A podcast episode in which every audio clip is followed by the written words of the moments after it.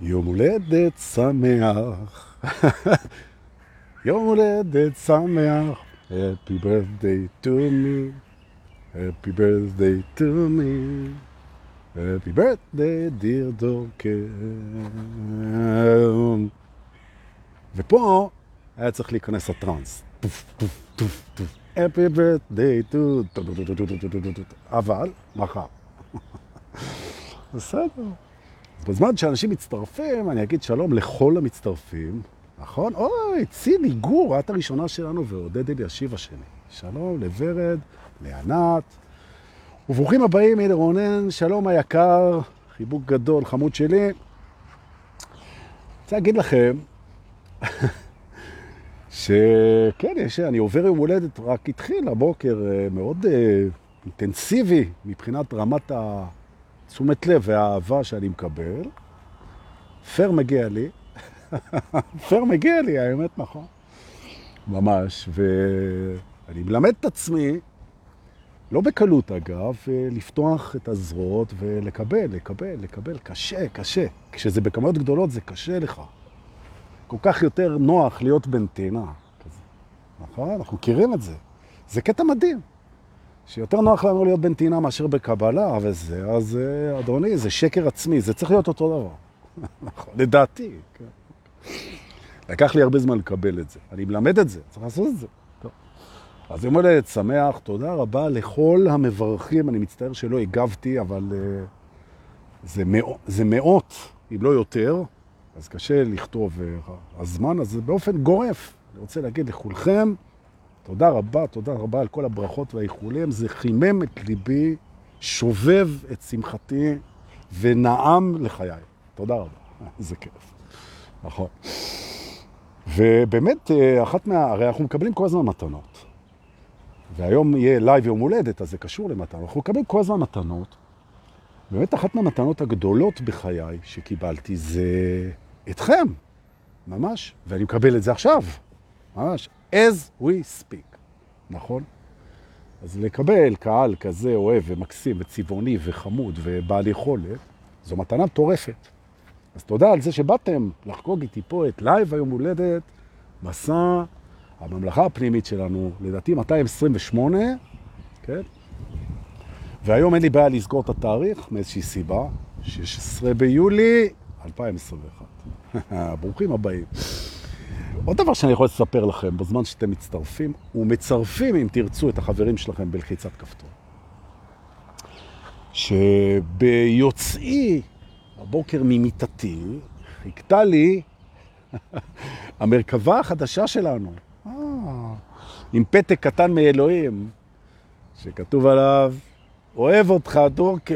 נכון, מרכבת פלאים נהדרת, משודרגת, שתיקח אותנו השנה, כל השנה, כמעט כל יום, למקומות יותר עמוקים, יותר רחוקים, יותר מדהימים, בממלכה של כולנו. זה כמובן דמיוני לגמרי, אבל הכל דמיוני חוץ מהאמת. אבל זה פשוט מרכבה מדהימה, עם הרבה מקומות נוחים בשבילכם. אז בואו תעלו ותריחו את הריפודים החדשים והנעימים, שהם כמובן מבד, כן? נכון? סופג זהה, התקנו מזגן לימות הקיץ במרכבה, שיהיה נעים. הסוסים מחייכים, כי הם רק לקישוט, יש מנועים רקטיים. זה, הסוסים זה פגסוס, זה סתם בשביל הקטע, כי בשביל לתת יענו נופך של אגדה לאתה. ואנחנו אה, ניסע לכבוד יום הולדת לבית הראשון, טוב שבאתם.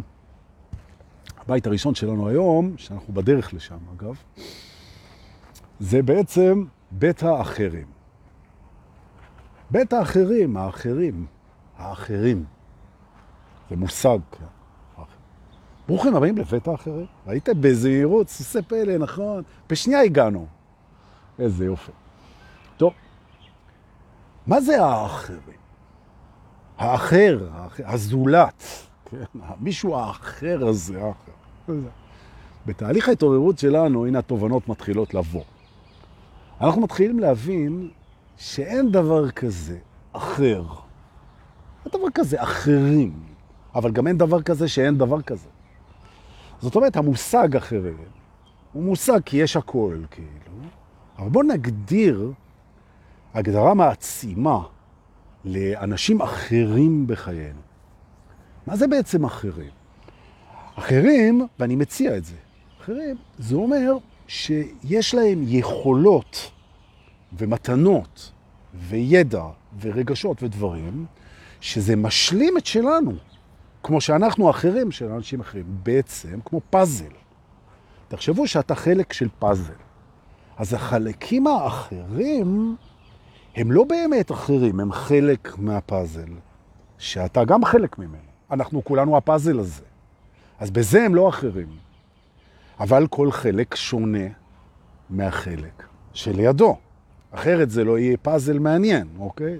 זאת אומרת, השונות, או אם אני אצטט רגע את עידו לזר המקסים, הנבדלות אינן נפרדות. והניואנס הקטן הזה, זה הדבר שאני בחרתי לפתוח איתו את לייב היום הולדת. זה שאנשים נבדלים ממך ביכולות שלהם, בגישות שלהם, במתנות שלהם, בתפיסות שלהם, ברעיונות שלהם, ב... ב... הם נבדלים ממך, זה לא הופך אותם לנפרדים. נכון.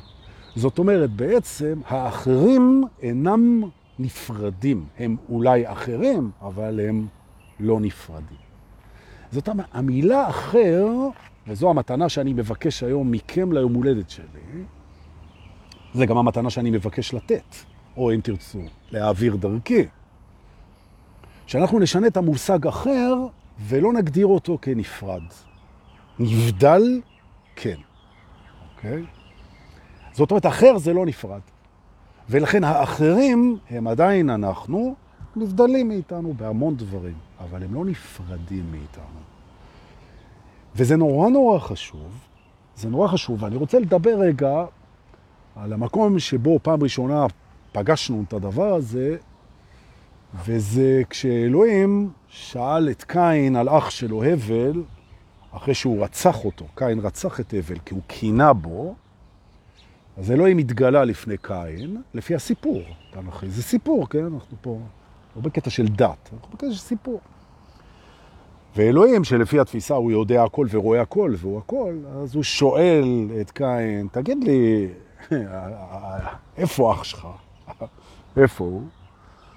וקין, הוא אומר לו את התשובה, השומר אחי אנוכי.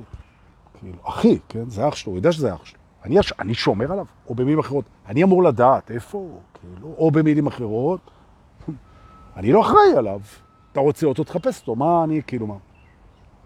עכשיו, תעזבו רגע את העניין הזה שהוא רצח אותו בגלל קנאה. הנושא פה זה לא קנאה, זה לייב אחר. ותעזבו רגע את הסיפור הדתי פה. אבל בואו נבדוק, כן? האם אנחנו שומרי אחינו, ומה זה לשמור אחינו, ומה זה בעצם הדבר הזה, כן? מה... והתשובה היא, התשובה היא שאנחנו כן שומרי אחינו, ומי הם אחינו? מי שנמצא לידינו בחיים שלנו. גם ברמת הזמן וגם ברמת ההווה. עכשיו, אנחנו כן שומרים על אחינו, ואנחנו כן אחראים עליהם, אבל זה לא מביא אותנו למקום של שליטה, או למקום של אחריות מעבר ליכולות שלנו. עכשיו, התפיסה שאומרת שיש לי אחריות על כל בני האדם, היא לא מחייבת אותי להתחיל לפרנס אותם. היא לא מחייבת אותי להתחיל להרים טלפון לעשרה מיליארד אנשים ולשאול אותם מה העניינים. השומר הכי אנוכי זה לדעת, זה קשור לידיעה. שבעצם אנחנו מחוברים. תחשבו על תאים בגוף. אם כל תא בגוף ישאל מה אכפת לי מהתאים האחרים בגוף, אז אנחנו בסרטן, נכון? יש תוכנית, יש תוכנית שבה חלקים, זוכרים את הפאזל, מתחילת השידור. יש תוכנית שלפיה בעצם אפשר לראות שבעצם מספיק שחלק אחד יהיה חסר, אז הפאזל הוא לא בתמונה מלאה. או מספיק שתאים מסוימים בגוף לא יעשו את מה שהם צריכים, אז הבן אדם הוא לא מתפקד, או שהוא חולה, או שמשהו לא בסדר. זאת אומרת, בעצם, האחדות, לא האחידות, לא להיות אותו דבר, אלא אחדות, שאנחנו בעצם לא מתכחשים לזה שאנחנו מחוברים ופועלים ביחד בהרמוניה, בשאיפה. זה הדבר, זה השומר הכי אנוכי. אני בעצם שומר על זה שיש לי אחריות במסגרת מה שאני יכול לעשות על הסביבה שלי. זה הכל.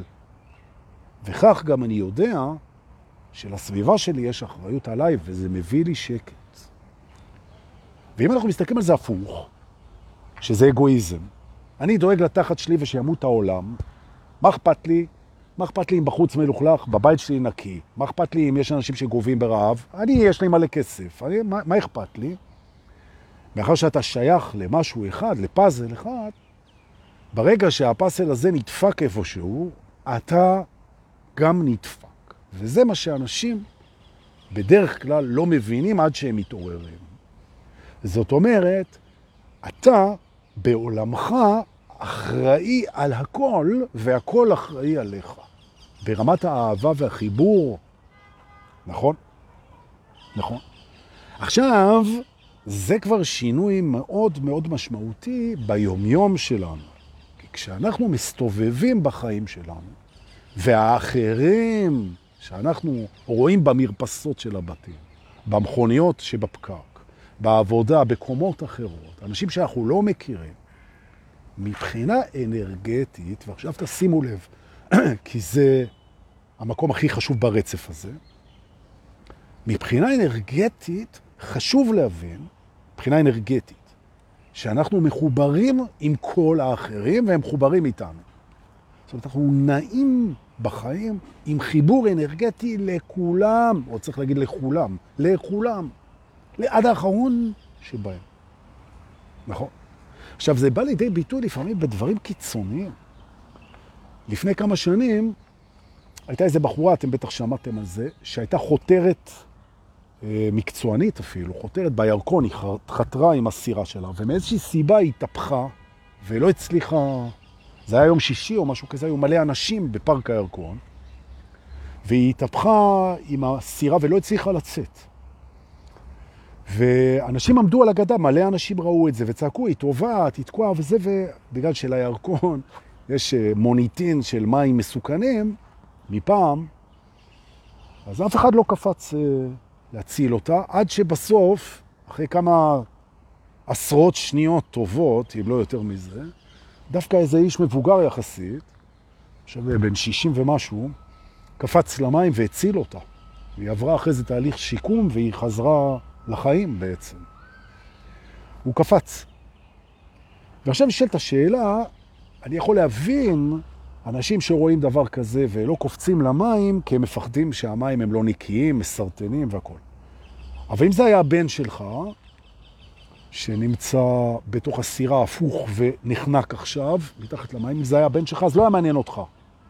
שזה מים שהם יכולים לסרטן, או מים מלוכלכים, או שיש בוץ, או שאתה... זה לא... אם זה היה הבן שלך שם, אתה היית במים.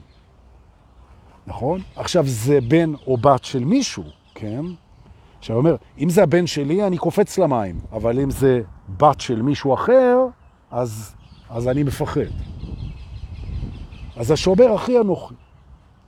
אם מישהו במצוקה, זה הבן שלך במצוקה. זה נקרא הרצף הזה שאני מדבר עליו עכשיו.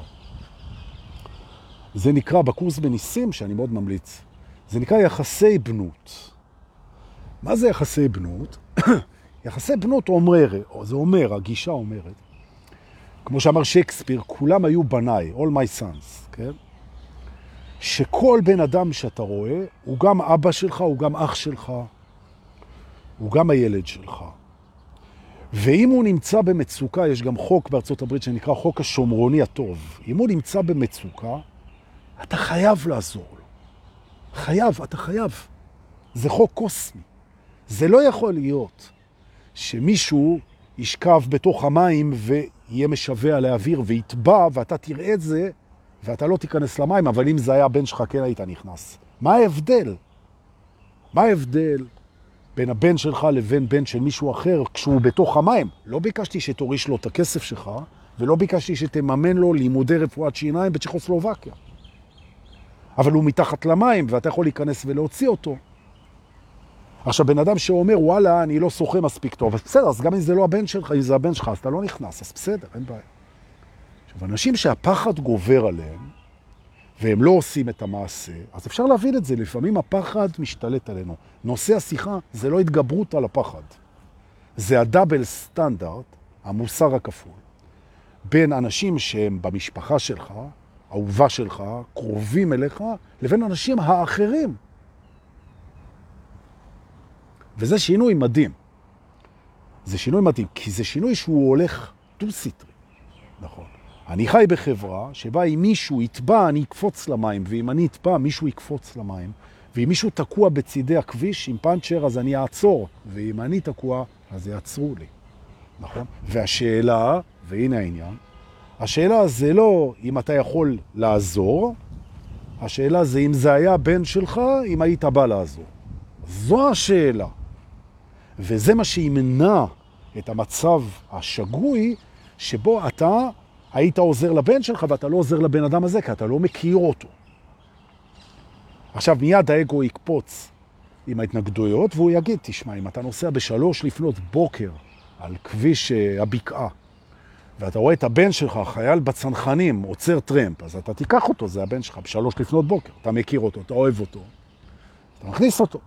אחרי מסע, וזה הוא עוצר טרמפ, לוקח אותו, אין בעיה. אבל אם אני אישה בת 30, ואני נוסעת לבד בכביש הערבה בשלוש לפנות בוקר, ועומד שם איזה גבר, אפילו אם הוא צנחן, והוא עוצר, אז אני לא לוקחת אותו, כי אני לא יודעת מי הוא, ואני מפחדת להעלות טרמפיסטים חשודים. בסדר. גם הבן שלך יכול להבין את זה שאם עוברת אישה לבד ולא לוקחת אותו, בכביש הערבה בשלוש, הוא יבין למה, כי היא מפחדת. זה בסדר. לא על זה מדובר. לא על זה מדובר. השומר אחי אנוכה, זה מתורגן להשומר בני אני. כן. כן, כן, אתה נכון. תבוא ותגיד שאתה לא תמיד מצליח ליישם את זה, נכון, אין מוחלטות. לפעמים אתה עושה טעויות, לפעמים אתה מאכזב את עצמך, לפעמים אתה לא רואה, לפעמים אתה לא אתה, לפעמים אתה בפחד, לפעמים אתה אגואיסט. נכון, אתה לא מושלם. אבל בוא נגבש החלטה שנשתדל, מה שאוהבים לקרוא השתדלות. נבחר בזה. השומר אחרי הנוחה, כן. מי הם האחרים? נבדלים ולא נפרדים. נכון. כל פעם שאני אומר את זה, אני נזכר בעידו לזר, שאמר את זה כל כך יפה בשבט ביום שלישי. מקסים, זה מקסים. ממש. יופי. ועכשיו אנחנו מגיעים לנס. יום הולדת, נעשה ניסים. בעצם אין עולם בחוץ. בדרגה מסוימת של התעוררות אתה מתחיל לחוות, לחוות את זה. בעצם אין עולם בחוץ, זה הכל הקרנות שלך. כשאתה מתחיל להסתובב בעולם שאתה מקרין, בידיעה שאין אחרים ושומר אחיך אתה, העולם שאתה חי בו משתנה. פתאום שומרים עליך ופתאום אתה לא אחר. אז אתה אומר, רגע, שנייה, אז אה, בוא ננסה את זה. אז אני עושה את זה וזה לא קורה. או... ופה אנחנו מגיעים למשהו שנקרא veil of time, צעיף הזמן, צעיף הזמן. כדי שלא נעלה על הטריק הזה, על התוכנה הזאת, שבעצם היא בוראת את עולמך מבפנים ומשקפת אותו, אז הסתירו את זה, הבורא הסתיר את זה בגאוניותו, הוא הסתיר את זה בכמה צעיפים. הוא מסתיר ממך מה באמת קורה פה. כי אם אתה תדע מה באמת קורה פה בשלב מוקדם מדי, אז אתה תפספס את הפואנטה. אם אתה תדע שכל מה שאנחנו נמצאים בו זה אשליה, ואתה תכיר בזה, תבין את זה, תחווה את זה, אז יש כל כך הרבה ערכים שאתה אמור לספוג ולהביא איתך, וזה לא יקרה, כי אתה לא תכיר בזה, ואין דרמה, וזה לא אמיתי, ובום. ולכן בעצם ההתעוררות היא בעצם קורית כשהיא בשלה, כשהיא מבשילה בתוכך, ואתה יכול לקחת בן אדם ולדפוק לו בראש את כל התורות הרוחניות, ואם הוא עוד לא הספיק ללמוד את מה שהשקר מלמד, את מה שהאשליה מלמדת, את מה שהשכל מלמד, אם הוא לא הספיק, אז זה לא יקרה. או במחרות, אם שאלתם, למה לעזאזל אנשים לא מתעוררים? הם עוד לא גמרו ללמוד את מה שהמימד הזה צריך ללמד אותם. וזה מוביל אותנו,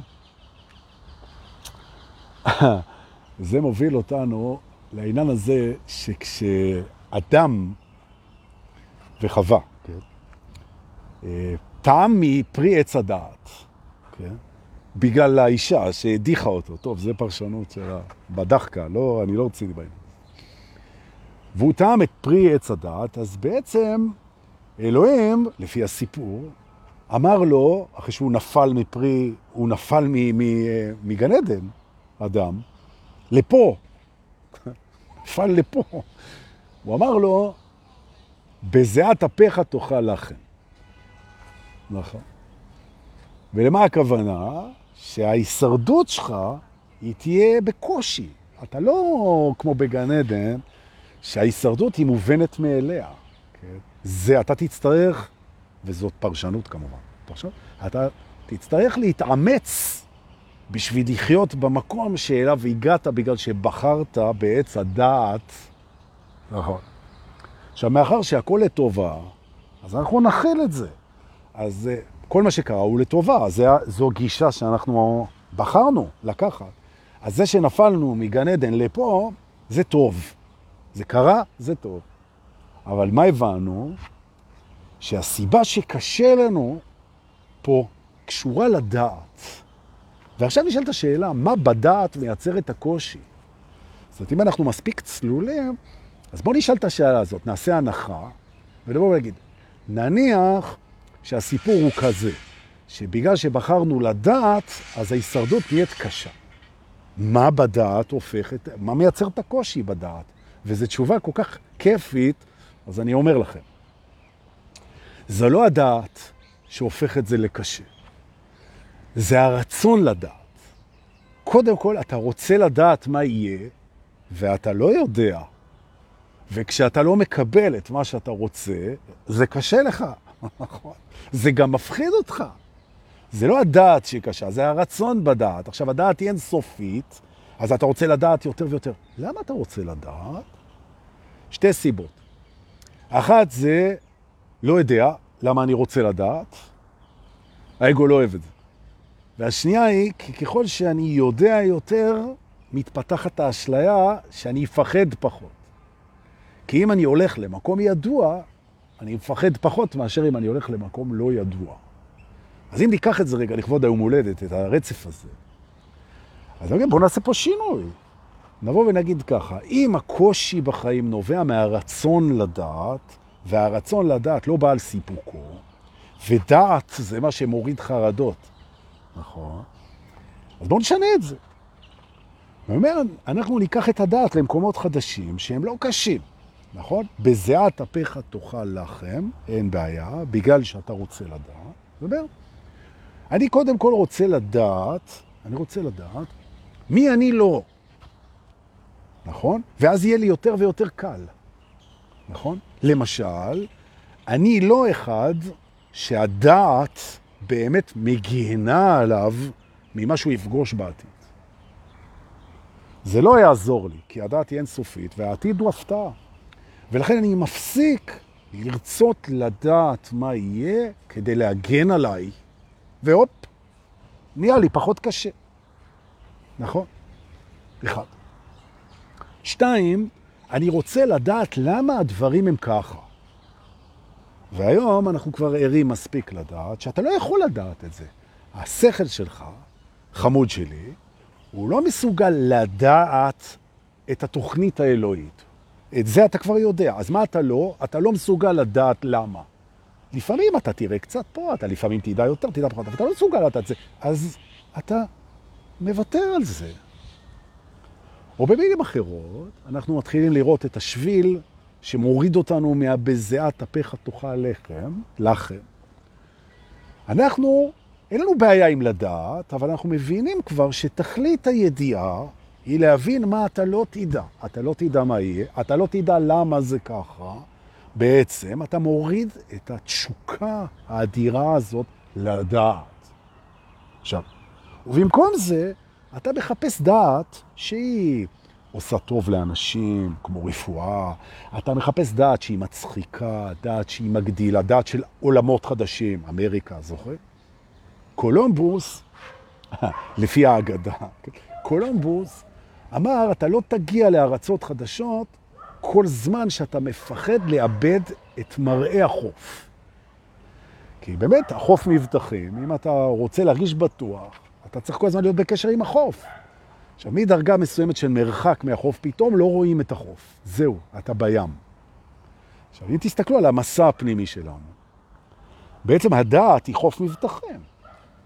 עכשיו, כל זמן שאתה לא מוכן להגיע למקום שאתה לא יודע, אז, אה, אז אתה בחוף מבטחים של הדעת, ואז בזיעת אפיך אתה תאכל לחם, נכון? מדוע? כי מה שהופך את החיים לקלים, זה דברים אחרים מדעת. זו אהבה, זו הסכמה, זו קבלה, זו נשימה, זה חיבור, זה אמון, כן? זה אמון. זה דברים שהם לא קשורים לדעת. עכשיו, כשאתה חי בקבלה, בהכלה, בנועם, בנתינה, באמת, באותנטיות, בהווה, אז זה לא קשה.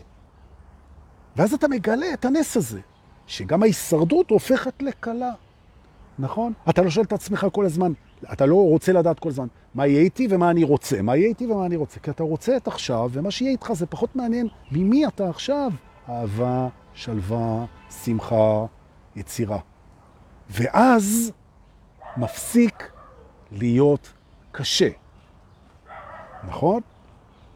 עכשיו, זה לא שאתה מוותר על הדעת, זה אתה מוותר על חלקים ברצון לדעת, מתוקף זה שזה לא יגיע, והופה, הבזיעת הפכה. זאת אומרת, אלוהים, שאדם הוא הבן שלו, הוא לא דפק אותו, העניש אותו. אה, אתה אכלת את עץ הדת, עכשיו אני אזמבר אותך. זה, זה, זה לא. הוא נותן לו שיעור. הוא אומר, אתה רצית לדעת, רצית לדעת, נכון? לכן אכלת. אז תדע לך שהרצון לדעת יהפוך את הקיום שלך לקשה. נכון? עכשיו, הידיעה שיש דברים שאתה לא תדע, יהפוך את זה קל, ולכן אני מסיים את הרצף. זו לא הדעת, זה הרצון לדעת, והרצון לדעת הוא מקסים, נכון? רק צריך לנתב אותו למקומות שיהפכו את הקיום שלנו לקל ולא לקשה, שזו הכוונה אלוהית. איפה שהרצון לדעת יוצר קושי, אז אפשר ללכת למקום שבו הרצון לדעת הוא מבורך והוא קל, נכון? ולכן אני מציע לכם, תלכו בדרך הקלה ותנוחו על זרי. אז זו הברכה שלי פה, מהקוקפיט של היום הולדת. זה מה שאני מאחל לכם. תלכו בדרכים קלות, נעימות ואוהבות, תנשמו ותנוחו או נוחו על זרי הדפנה. בניגוד למה שהמורה תקווה אמרה לכם בבית ספר. לא לנוח ולא לשקוט על השמרים. כן לשקוט על השמרים, תקווה. וכן, ו, וכן לנוח, נכון, וכן ליהנות מהקיים ולהפסיק את המרוץ לגמרי, לא את ההתקדמות. והמרוץ הופך להתקדמות בקצב שמרגיש לנו נכון, והאחרים הם בני ברית לתצריף הגדול, ושומר אחי אנוכי, נכון? ואז פתאום הדברים נראים אחרת, נכון? ואני רוצה להזכיר לכולנו פה, לכולנו פה, שהחיים שלנו היום מבחינת רמת חיים, הם הרבה יותר גבוהים מרמת החיים של המלך לואי ה-14, ששלט על צרפת, והיה מלך.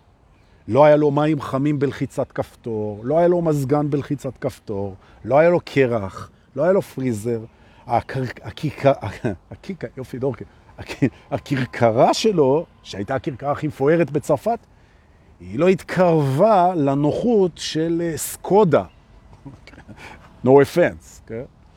אבל כל סקודה שמיוצרת היום בצ'כיה ועולה אה, גרושים, היא יותר נוחה מהכרכרה של לואי 14, נכון? אז ממש ככה. זאת אומרת, נכון, ומעליות, הוא היה צריך לעלות ברגל. מה לעשות?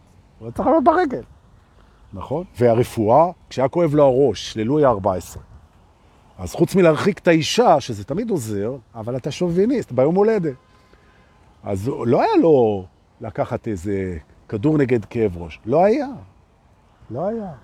עכשיו, אם הוא היה רוצה, סליחה, אם הוא היה רוצה פורנו, אז uh, בעיה, לא היה, כן? ואם הוא היה רוצה חלווה, אז זה היה בעיה, ולהשיג משהו ממקום אחר, זה לא כמו היום, אתם לוחצים באינטרנט וזה, והוא רוצה לדבר עם חבר שלו, אז הוא היה צריך... את... החיים מדהימים, וקלים, ונוחים. אז מה עושה אותם כזה קשים? המרוץ, המבט על החוסר, תודעת חוסר, הרצון לדעת את מה שאי אפשר לדעת, נכון? ההשוואות שהן לא באות ממקום טוב, ובקיצור, טוויסט קטן בראש, ואין יותר בזיעת אפיך תאכל לחם בגלל הדעת. יצאנו מהבית הזה, בואו ננשום. Happy birthday, happy birthday. היו לו מלא נשים, נכון. זה מכה. אני מקווה שמסתדר עם אחת. נכון. כל הרעיון זה אישה אחת והרבה בווירטואלי, אבל רק עכשיו עלינו על זה. טוב. כמובן שאני צוחק, כן? ועמכם הסליחה. אני ידוע כאחד שהחוש הומור שלו הוא בינוני ורמת הרגישות שלו היא ירודה. אני עובד על זה. בואו ניסע לבית הבא. הבית הבא, והוא הבית האחרון, פה להיום, ליום הולדת שלי. ולפני שאני אגיד מהו, אני רק רוצה להגיד תודה לכל אלה שרוכשים את הספרים, זה מה זה מחמם את ליבי. זה דבר מדהים. וגם אנחנו צוות ש... שעבד על הספר הזה, ויעבוד גם על הספרים הבאים, והצוות הזה, שגם רונן פה, ואליס פה, ומושיקה עורך, ואליס, ו... ויניב בנדט, וכל החבורה הזאת, וסליחה את מי ששכחתי, ושכחתי. אז uh, כולנו, זה מחמם את ליבנו שאתם קוראים, והספרים התחילו להגיע לבתים של האנשים, גם הצוות עבד על זה, שזה יגיע גם בחוץ לארץ, ואנשים כבר קוראים אותו, והדיווחים הם פשוט מטיסים לי את המוח. כמה ש... אני ידעתי שזה, שזה חזק, אבל אנשים עפים. אני מציע לכם לקנות אותו בשלשות. זה עולה יותר בזול, וזה מתנה נהדרת. וככל שנקנה יותר ספרים, אז יהיה לנו יותר כסף להוציא עוד ספרים. שזה מה שאנחנו עושים עם זה, אף אחד פה לא מחפש כסף. שזה טוב לחפש כסף, אגב. בזיעת אפיך תעשה כסף. לא בהכרח. אתה לא חייב לדעת, תרגיש, תרגיש. חזרת, אז בוא.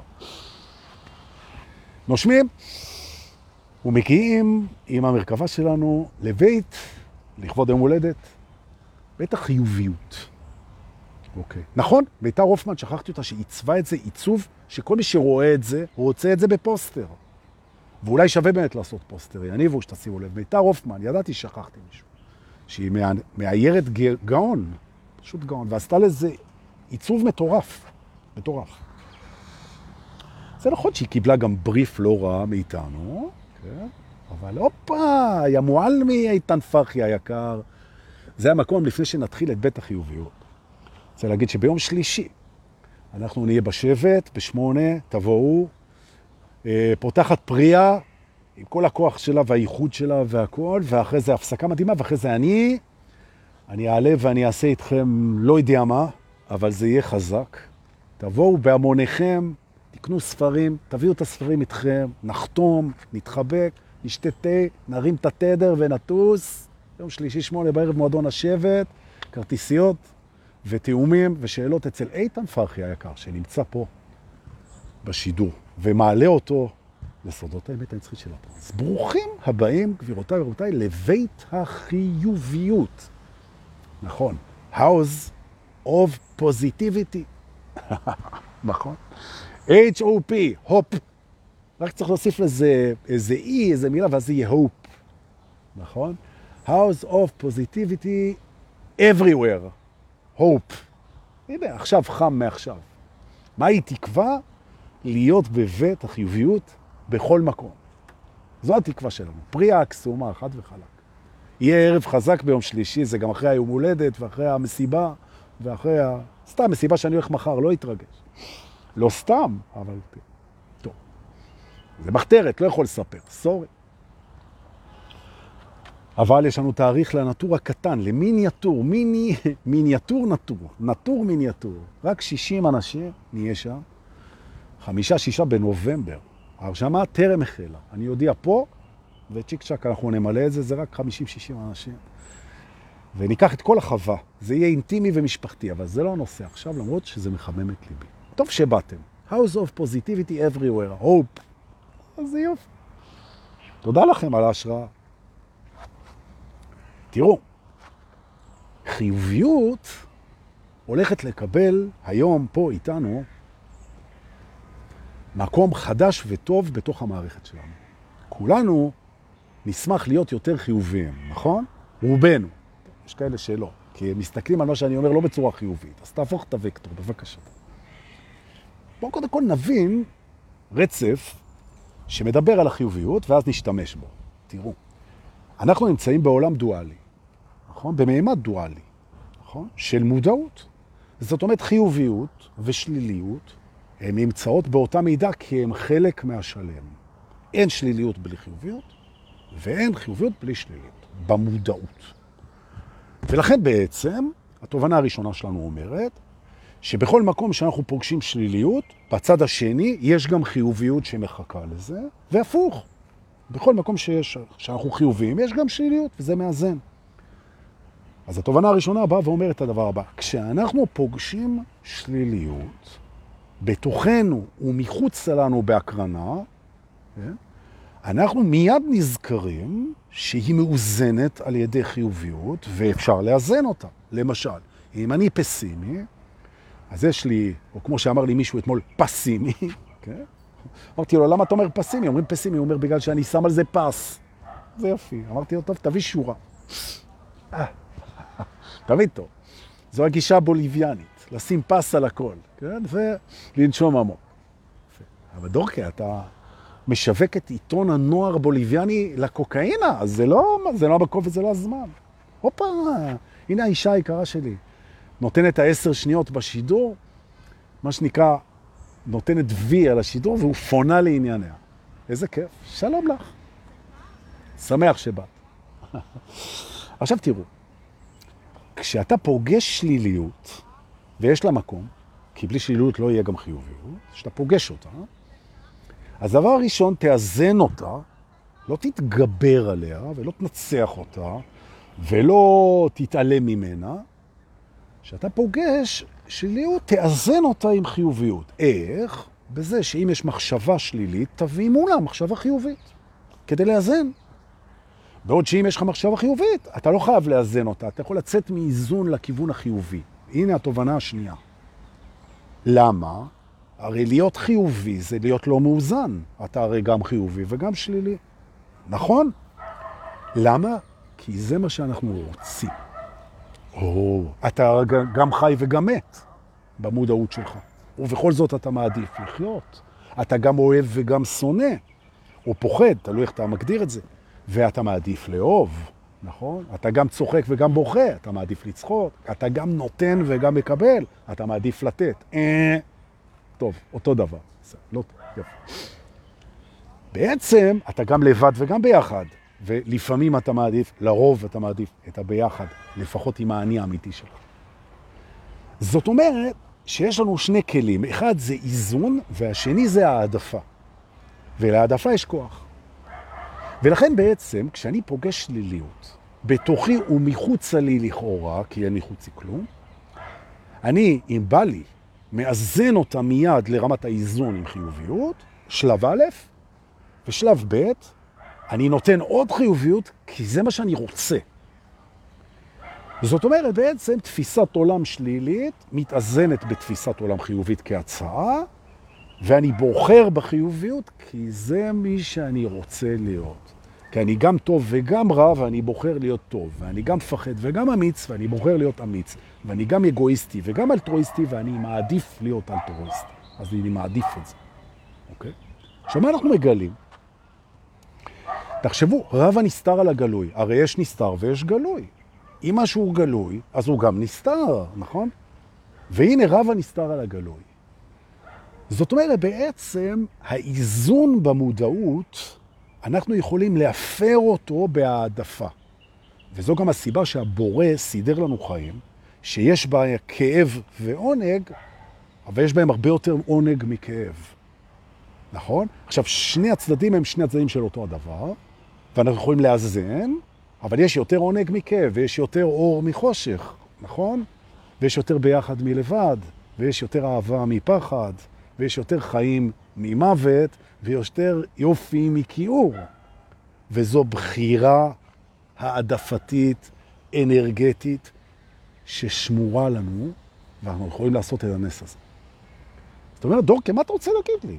שאני יכול באמצעים פנימיים לעשות לבליזציה מול שליליות ביח... עם חיוביות ולעלות עוד מדרגה כי זו העדפה שלי ויש לי את היכולת לחוות את האור יותר מאשר את החושך למרות הדואליות, זו המתנה שלי לעצמי ולכם, להמשך היום הולדת הקסום הזה, שאנחנו יכולים להיות יותר באור מאשר בחושך, יותר בטוב, יותר בבריאות, יותר בשמחה מאשר בהופכי, למרות שזה דואלי ומתאזן במודעות, או במילים אחרות, המודעות היא דואלית, אבל אנחנו יכולים להפר את האיזון לטובתנו, וזה נס.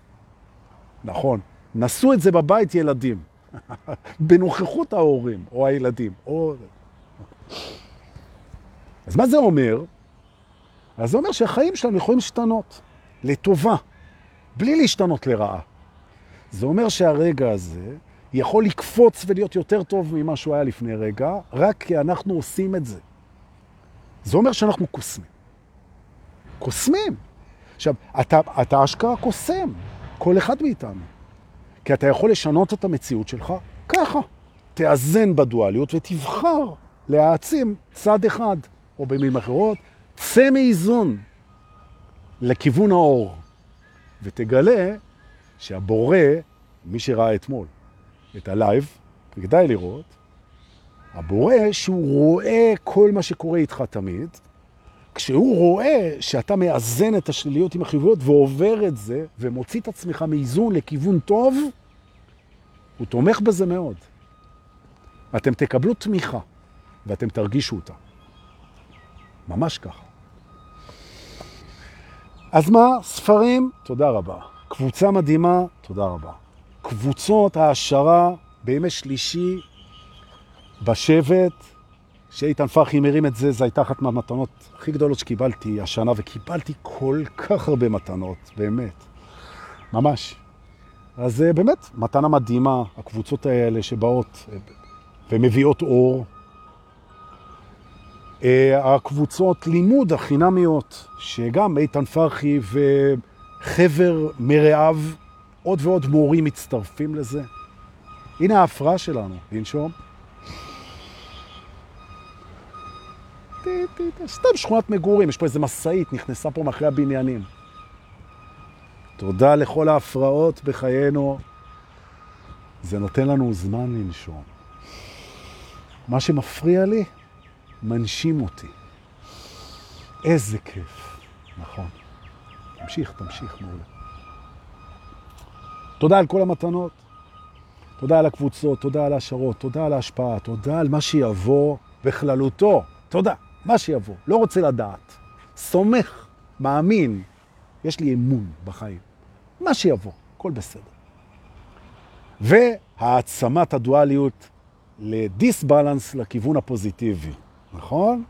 hope, זוכרים? house of positivity everywhere. אתה אומר, מה זה everywhere? 50% negativity, לא. מהיום, אם תרצו, זה לא 50-50, זה 80-20. 80% positivity, 20% negativity. זה הנס של היום.